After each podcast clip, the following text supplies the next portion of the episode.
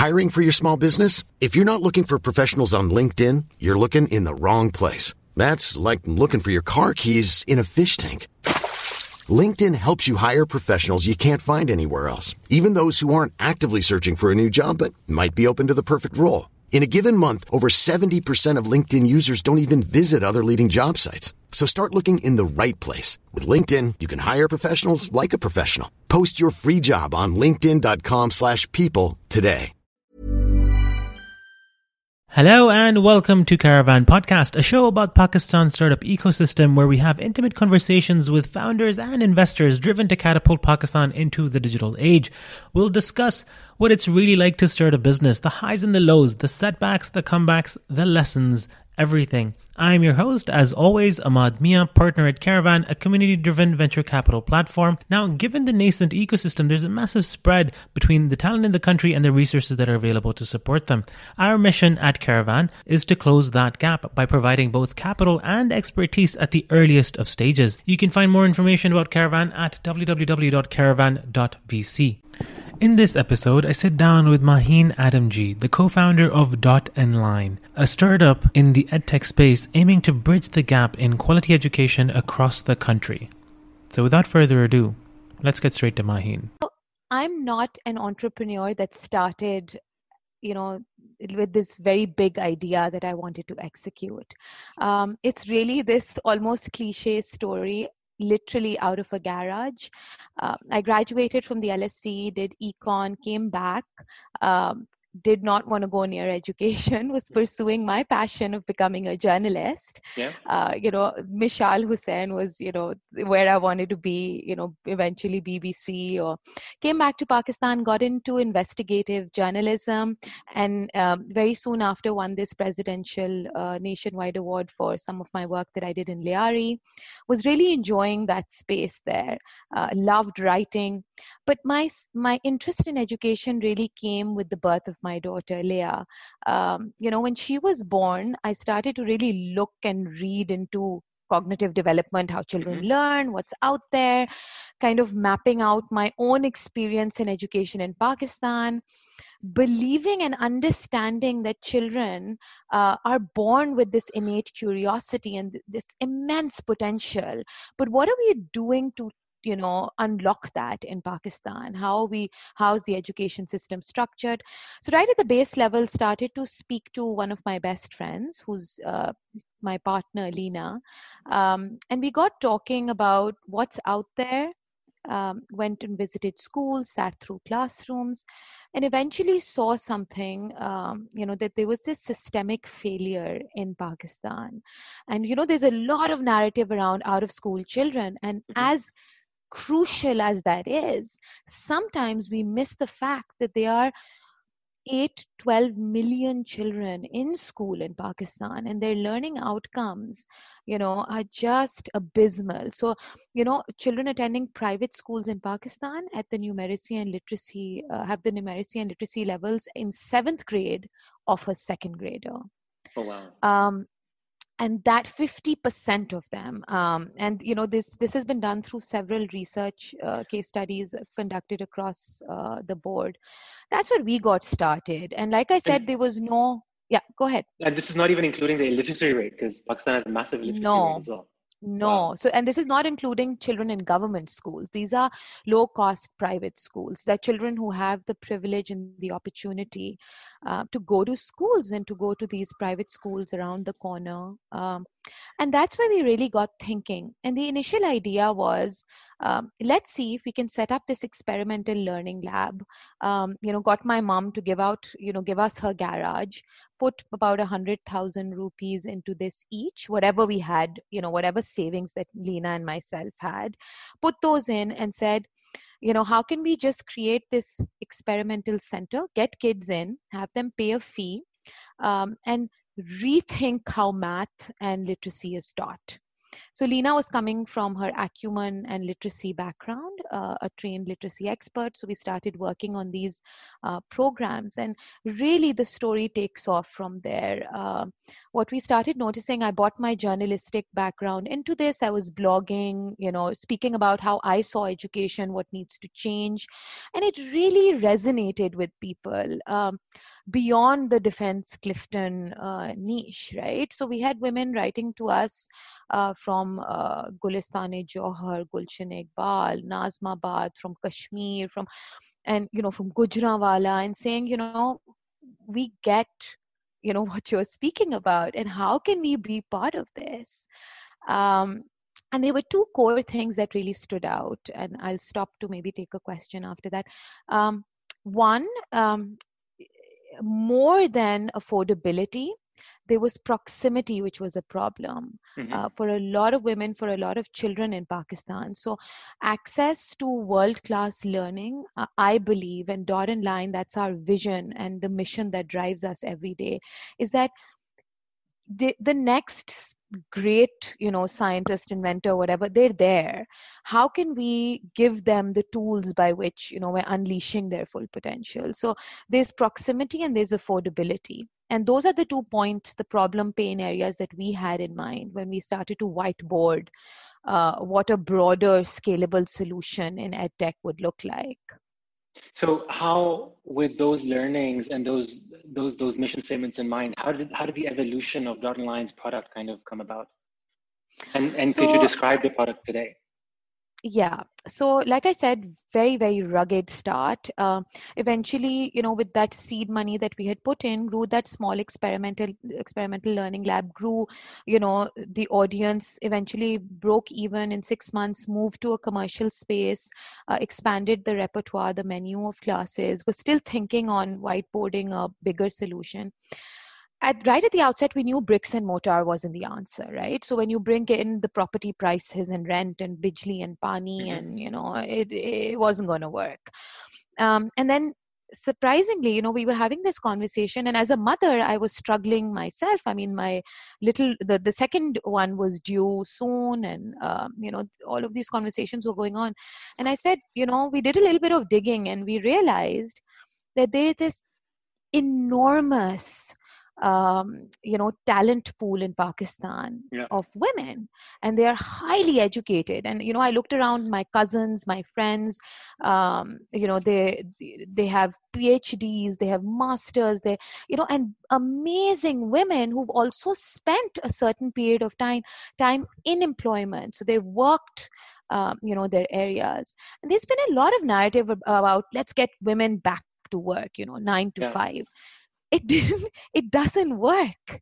You know as a mother i know it doesn't work. It's not that you know you can't take a model and then say you know let's get 85% of women who are not in this space right now and pull them back. I started to have these conversations with women and realized there was more than financial empowerment they wanted some meaning some purpose in their lives.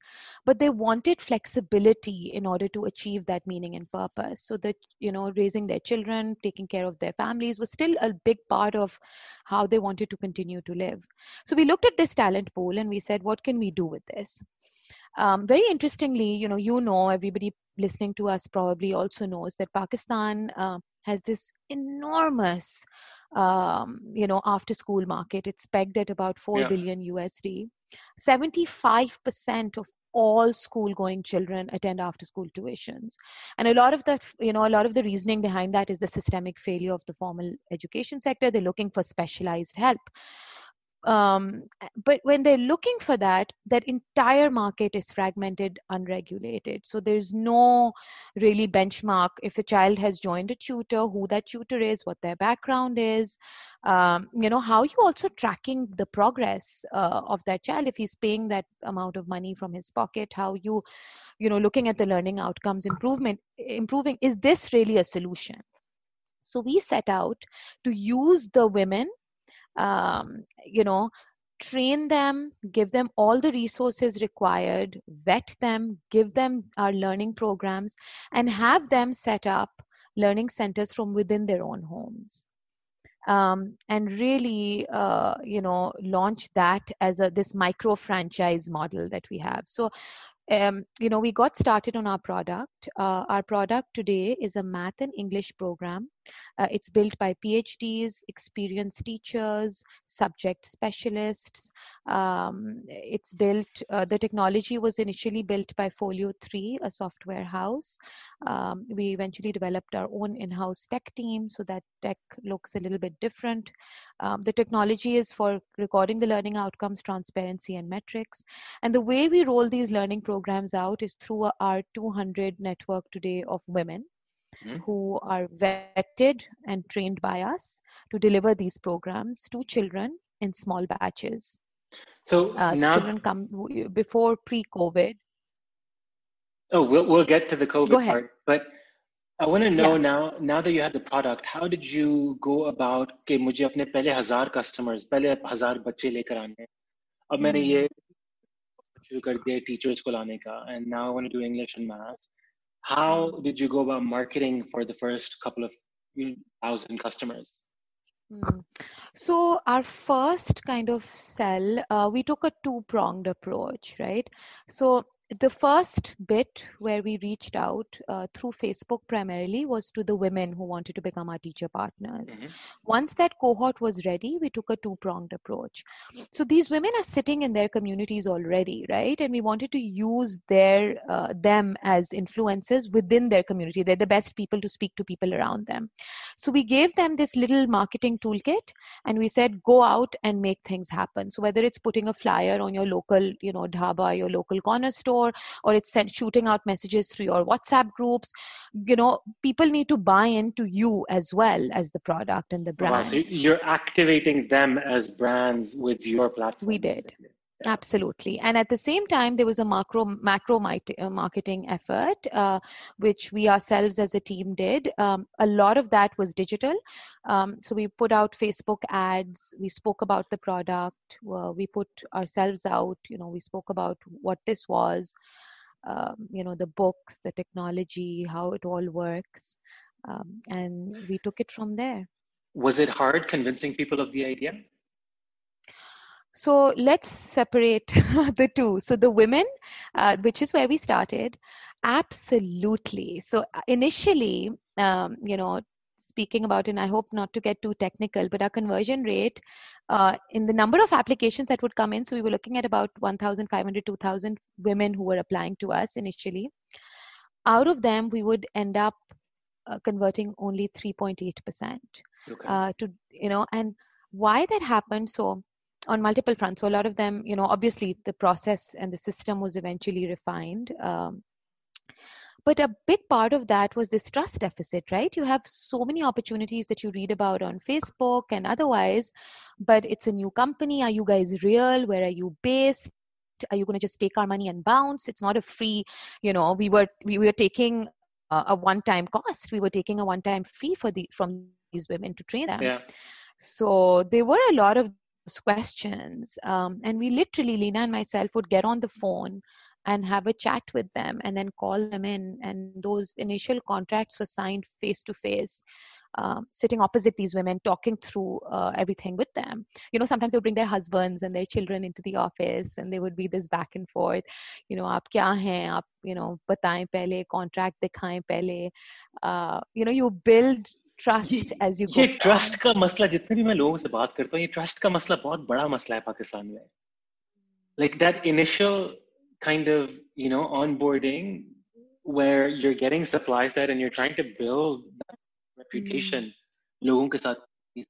Y is that یہ کیوں ہے اتنا پاکستان میں؟ کیوں بھروسہ نہیں لوگوں کے ایک دوسرے پہ اتنا؟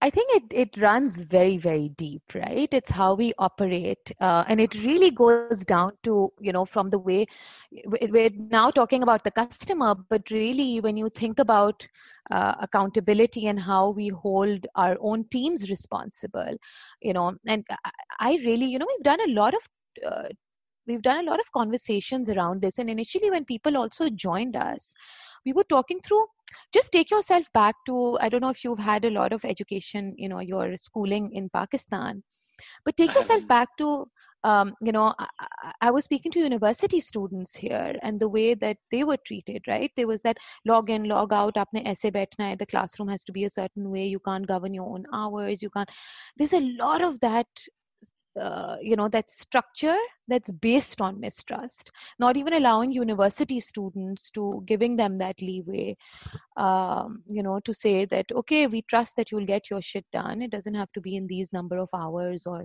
you know you don't have to log in and log out. Um, very interestingly i was looking at a lot of companies also during this pandemic. You know aap apna camera khula chode apne laptop pe wow. the entire time that you're working. It just um, I don't think micromanagement or trust works.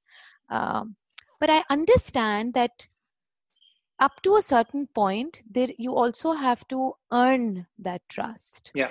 Um, you know, and a company you can't, you know, when you're launching anything, um, there is there is something to be said for word of mouth, and you build that trust over a period of time. Even when you hire somebody new internally, you build that trust, and then you start to give autonomy so i don't blame these women. They some of them came with bad experiences.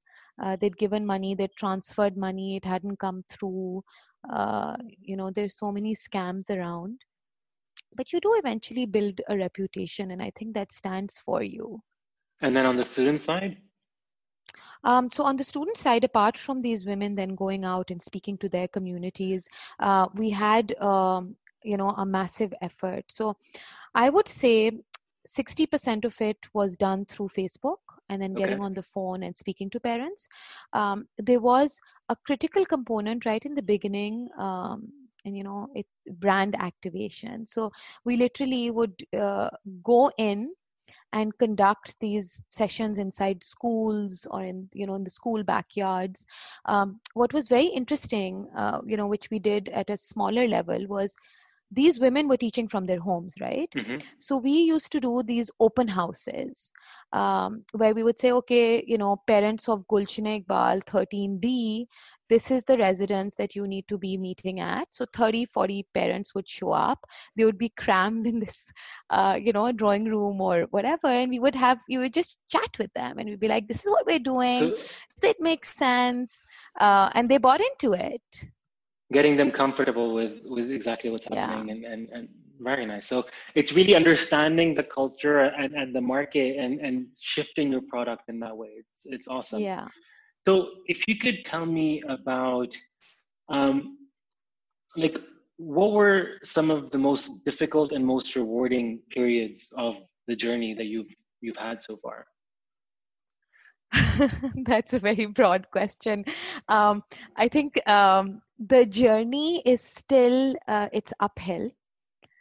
It definitely is. There um, there are a lot of difficulties. So I think the most uh, let's start with the most rewarding. I think the most rewarding um, aspect of doing this is hearing back from the people who are our customers. Mm-hmm. Um, you know my own children are in, enrolled in our programs and you know through friends who are you know have their children enrolled.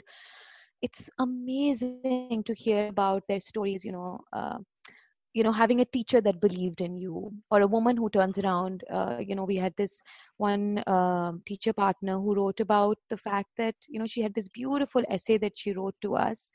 She spoke about the fact that she was a physiotherapist and she was going through um, extreme medical problems and no one could really diagnose what they were and they were mental health related.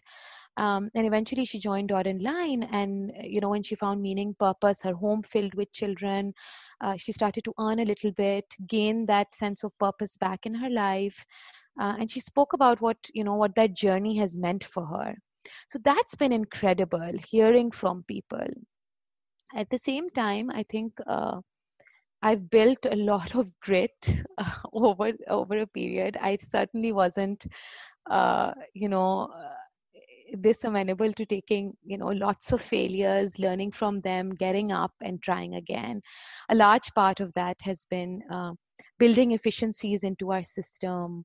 Uh, you know, learning, you know, that it's a daily kind of thing to really look at your system, chart it out, build efficiencies. Sometimes it's a longer term, uh, you know, uh, reward that you see at the end of the at the end of the uh, you know at the end of a certain period. So i think there are difficulties there's still difficulties uh, that come our way. But you remain optimistic. We remain optimistic. Nice. um, cautiously optimistic i think what we embrace is smart risk taking so yeah. you know we were just on a conversation um, and I realize we're on a podcast, but I'll go ahead and maybe be as transparent as possible. So, you know, this we have this weekly uh, meeting, right? Um, that the whole team connects, and we're all still working from home. And this week's KPIs were a little bit up and down, and we were speaking about are we really as leaders empowering uh, people who work for us, who work with us every day as part of our team, are we empowering them? Uh, are we allowing them to not be afraid of failure so that they're able to take smart risks and really you know hack on a daily basis you know try a couple of things see what works what doesn't work and really go out there and um, so we were just talking about that and we keep i think the buck uh, you know it keeps coming back to us as what kind of culture are we creating? Yeah. two people can't build a company. Of course it's, it's um, the whole um, team. It's it's it's the, the whole team. show, yeah. So you know that has been something that we've done a lot of thinking around. What so, kind of people are working for us? Maheen, I, i'd be curious. I mean we're in a very key moment in in society and in life right now with this pandemic that's taken over our lives pretty much. And you're in the ed tech space. I'd like to kind of hear how your business evolved how you mm. yourself as a leader evolved how your team evolved. Um, just a little bit if you could if you could like share some light on this. Hmm. um, so let's get the you know the systems and the business part of it. Uh, so initially there was a lot of uncertainty we knew uh, somewhere at the end uh, mid to end of march this was about 10 days before the lockdown we knew we had physical classes operational across uh, almost four major cities in pakistan and we knew we would have to stop those physical classes and that meant every single student off of our platform getting wiped. Yeah. Uh, and we knew that if we did not pivot and iterate fast enough, uh, you know, uh, that you know the company itself, where would we be in the next month? So it was a tremendous team effort. Um, so Lena and I, I remember we spent nearly two days in office. We sat down with each and every person because we had to tighten our belts. Uh, we all had to do pay cuts. We had to do, uh, you know, we had to take some very uh, difficult decisions on the budget we really leveled with everybody you know at an emotional level. Uh, once we got the team kind of rallied around this mission that you know we have to go online we have to digitize everything that's physical right now um, then we got started. Um, so we got started um, we knew we had to do four things. One we had to overnight train 200 of our teachers to go online. So that meant you know how do they teach online classes? What software do we use? We had to digitize all of our learning content um, overnight. We, we had blended learning programs before. How do we digitize this? So you know these women can teach online um, we had to develop we had to overhaul our entire system of how we match students and teachers. For everybody who's been following us uh, from the initial part of this conversation uh, dot and line there's a physicality to dot and line that was there right? So we had these mini franchise centers set up that were very much physical spaces in teachers homes. They were learning centers in teachers homes and children were ba- matched to teachers on the basis of proximity all of that went out the window and we had to develop a completely new system of matching students and teachers. Um, and then um, you know develop completely new sops around and quality control measures around online learning. So all of this had to be done in two weeks. Um, and we had to launch on the 1st of april uh, and we had to hit the ground running um, so a couple of you know pointers there so one uh, we did all of that the team really really came through uh, we spent nights redeveloping re you know training modules uh, redoing some parts of tech um, you know it was really incredible and then eh, so very very quickly we doubled our student intake the following month uh, from what we saw in our physical classes. We lowered our customer acquisition cost by 70. We reduced lead time from two weeks to five days. Um, uh, what else? We had a higher number of teachers that were active in the funnel so they were taking on each teacher increased her capacity by 15% um, so some incredible uh, numbers there but lots of firefighting happening at the in the background as well. So this was but i think the biggest takeaway there was we had a lot of these pre notions on how uh, parents and teachers alike are resistant to so many things right immense flexibility. I mean, I was blown away. Our teachers, the way they started to conduct these classes, how engaging, went way beyond duty, how engaging, interactive, using students with their first online experiences. Uh, and parents, um, you know, imagine we had 15% of our parents who would opt to pay digitally yeah. in two months we had 85% of them being wow. uh, you know and you can speak about that um, 85% of you know so yeah so uh, it was very heartening uh, to see that kind of momentum come up in april that's and, awesome right so it's it's really fast tracked your trajectory to becoming more of an online really. Um, business where you can have a much bigger impact on on people and and really develop um, that coursework and those sops that are scalable. Yes. And really, I, I, like also how you're talking about how your teachers were able to kind of understand that this environment is completely different because you're right. Like, agar aap ek saath baithe mein, it's it's a very different interaction to when you're sitting in in Lahore or Karachi and I'm sitting in Islamabad. But because mm-hmm. I am the best suited to be your instructor, um, we can still have that. But because you need to kind of change that experience online a little bit right absolutely i think you've touched upon something so crucial here because i think you cannot at uh, an online experience and try and simulate a physical classroom yeah. uh, in that online experience आप ये नहीं कह सकते कि बच्चे तीस बच्चे अब You know classroom में बैठे थे इंस्ट्रक्टर ब्लैक बोर्ड पे खड़ी होती थी और हम लोग यही करने की कोशिश करेंगे ऑनलाइन सेटिंग के अंदर।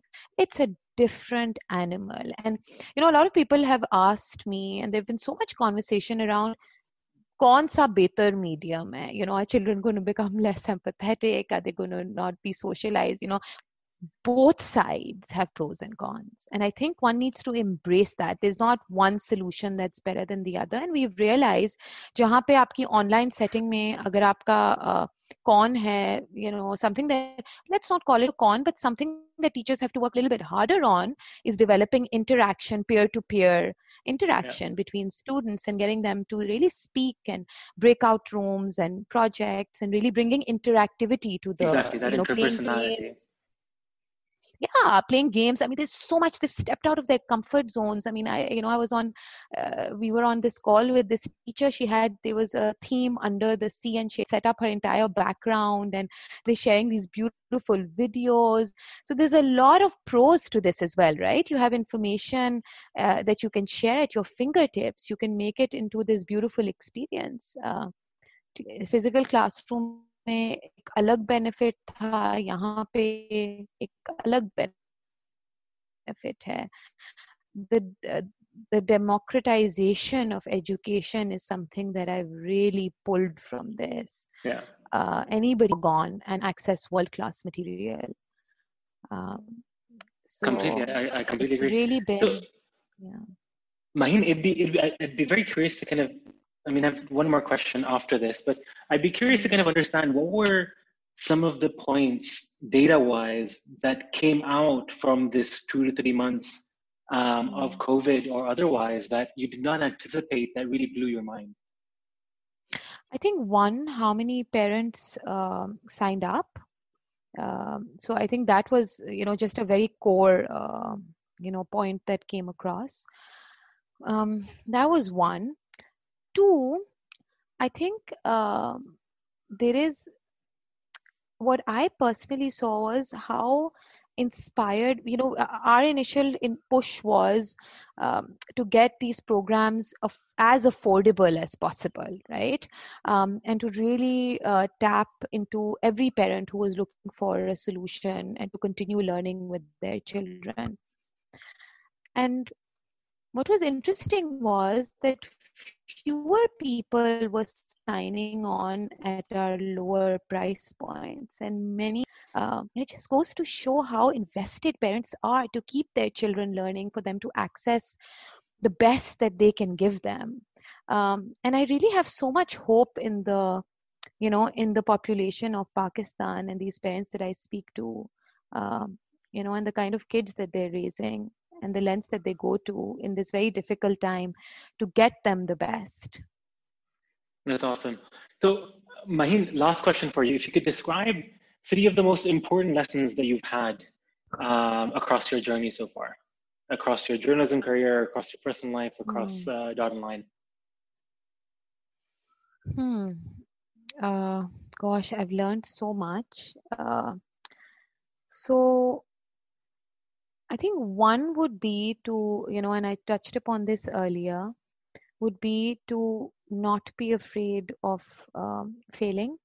So, you know, taking a risk, going out there. For me, it's always been, uh, you know, when I look back on this journey, there have been some really tough, uh, you know, parts to just balancing family with, and I know, you know, I'm speaking to women as well it's it's not a linear path yeah. you know success i think is not linear. We certainly aren't there yet.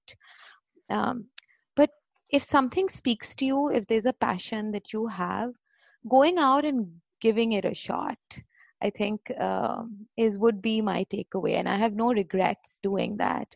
Uh, you know going back across my journey i remember we had uh, you know, Sharmeen Obaid had reached out to us to do this museum project in Lahore, this museum that they were setting up next to Minar Pakistan.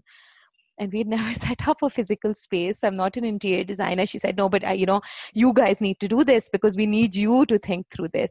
And remember, I was feeding my little one. He was, you know, he was so young. He was three months. And, but looking back, it's just, uh, to just go ahead and do stuff and other things kind of fall in place um, so you know really going out and doing uh, and it just having the support of your family uh, really counts. Uh, so that's been a big takeaway to uh, you know be okay with failure. And that's when you're okay with taking a risk. Mm-hmm. um, number uh, two would be uh, really thinking I, I, think we've done a lot of evolving. The person that i was uh, you know leadership again has been something that we came upon. I mean we went from a two person team to four people and then 20 people. I think that's been a really you know there's been a lot of learning there. You know how to manage people how to connect with people what kind of leaders do we want to be? There's this whole uh, mentality in pakistan you know you need to be strict and uh, there needs to be you know we kind of i embrace the fact that i was a woman and that my style, uh, you know, whether it was empathetic, might work. Um, so that was another takeaway that, you know, just to embrace who you are as a leader and, uh, you know, think through some of, you know, the teams that you're building and the work culture that we wanted to build. I think that's been, uh, and we're still learning every day. We're still reading, we're still learning. Um, so there's there's been that. Um, the third, I think, has been you know there is immense opportunity. And you know you guys uh, maybe are more poised uh, you know and in a better place to really see that. There is immense opportunity in pakistan. So you know being a small part of that uh, really has been incredible. Um, we are an uh, you know one of the few kind of education companies that right from the outset did not want the not not for profit sustainability and profitability were a big goal of ours and we never shied away from that. Um, and i think that's what's driven uh, being ambitious with our targets. That's what's driven a lot of our growth today Thank you so much for listening. If you guys have any comments या feedback, please do send them my way. मेरा direct email address है amad at caravan.vc वरना आप हमारे बारे में और information हासिल कर सकते हैं on our website which is www.caravan.vc or on Instagram um, our handle is at caravan.vc until next time khuda hafiz Mom deserves the best, and there's no better place to shop for Mother's Day than Whole Foods Market. They're your destination for unbeatable savings, from premium gifts to show-stopping flowers and irresistible desserts. Start by saving 33% with Prime on all body care and candles. Then get a 15-stem bunch of tulips for just $9.99 each with Prime. Round out Mom's menu with festive rosé, irresistible berry chantilly cake, and more special treats. Come celebrate Mother's Day at Whole Foods Market.